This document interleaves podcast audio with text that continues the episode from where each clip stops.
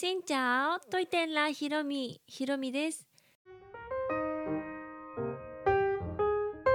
この番組は YouTuber でありブロガーでありベトナム旅行研究家のひろみが日々の出来事やベトナム旅行にまつわるお話をしています。毎週月水金に各種ポッドキャストとスタンド FM で配信をしています。今日はですね先日泊まりました名古屋のホテルについてお話をしたいと思います。私が泊まったホテルは日光スタイル名古屋というホテルです。名前にね日光ってついてるからにはあれ？あの日光ホテルと思われると思うんですがまさにその日光の系列のねホテルなんです。とってもいいホテルだったんですがなぜここにしたかと言いますとこれもね私の中の企画の一つでございまして名古屋で一休 .com っていうねサイトあるじゃないですか。とてもお安く泊まれるような宿泊サイトですね。そのサイトの中で名古屋のおすすめな宿の中で2番目に良かったホテルでした。一休のサイトの口コミ評価で5つ星中第1位のホテルが4.67だったんですがこの第2位のホテルが4.65だったんです。おすすめ順にしてね2番目に載っていたのがこの日光スタイル名古屋というホテルだったんです。でなんでね2個目だったかと言いますと、まあ、皆さんお分かりかと思いますが おすすめっていうからにはねとってもいい宿がこう連なっているわけでございまして一番目のところはねちょっと手が届かないお値段で2万9,000円ぐらいしたのかな？ちょっとねさすがにそれはね私は挑戦することができなかったんです。それで2番目におすすめのホテルに泊まりました。予約したのも当日。当日のね夕方に名古屋に着いてそこで今日どこ泊まろうかなと思って一休 .com のサイトを見てあここにしようって言ってこれから行きますみたいな感じで 予約をして泊まりました。そしたらまあね日光っていう系列なだけありましてとっても綺麗ででね私の今までホテルいろんなところ泊まってきましたがその中でもお家にしたい感じ？お家の自分の部屋に欲しい感じのホテルだったんです。っていうのがねワンルーム形式っていうのかな？普通は寝室とちょっとこっちに洗面台の場所とでこう分かれている感じが多いと思うんですがそれが一つの部屋の中にある。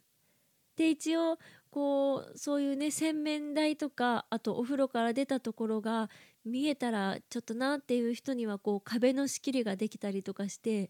ああこれをお家にしたいなっていう感じのワンルーム形式のお部屋でした。日光スタイル名古屋っていうホテルは名古屋駅から歩いても行ける場所ですね。でもちょっとかかるかな？歩いたら10分ぐらいかかるかもしれない。ロビーに入ったらちょっとカジュアルな感じ？日光ホテルって高級感と言いますか落ち着きのある感じの？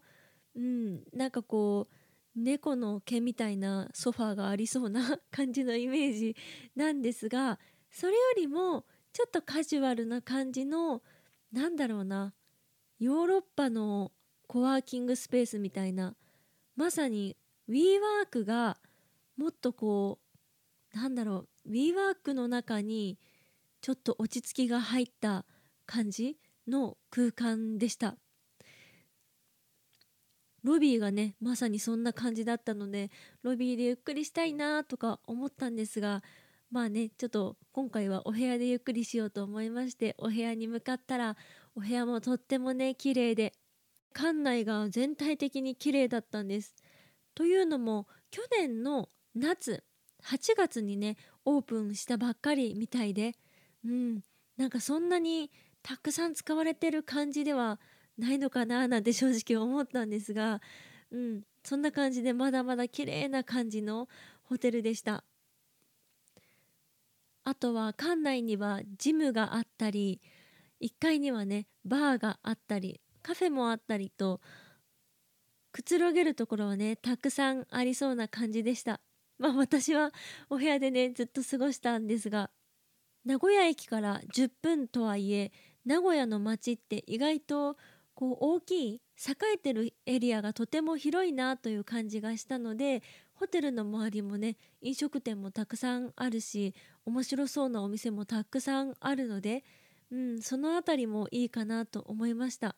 私はね車を使ってちょっとちょっと遠く遠くでもないですね。車で10分ぐらいのところにご飯をね買いに行ったんですがそれでも結構栄えてるエリアだったのであ名古屋って結構な大都市なんだななんて思いましたね。ホテルには駐車場もあって1日泊めておいても1800円ぐらいかな。で何回も出し入れできたりとかあとスタッフの方がねこうロビー面白いなーってこう見てたらいろいろ説明をしてくださったりとかサービスの面でもねとても親切にしていただきました。でお部屋にお水が置いてあったんですがホテルに泊まるとねペットボトルのお水ってよく置いてあるじゃないですか。そのお水をいただいた時にお水のラベルのところにあの何？こう会社のロゴみたいなのがついててそのロゴのところに日光と大倉と JAL ホテルシティのロゴがこうポンポンポンって隣り合わせになっていたんです。なので私ね初めて知ったんですが日光と大倉と JAL ホテルシティって、まあ、どれも有名なホテル業界ではね有名な会社だと思うんですがそこ系列？系列なのか業務を提携しているのか分かりませんが一緒のね会社？なんか一緒くたみたいな感じですね。うん。ホテルいろいろ泊まり行ってますがあんまりそういった中身を知らなかったのでそういうことも知りまして泊まるたんびにホテルの形とかサービスとか全然違うから楽しいなってホテルホカンスもしたいななんて思います。その宿泊の様子や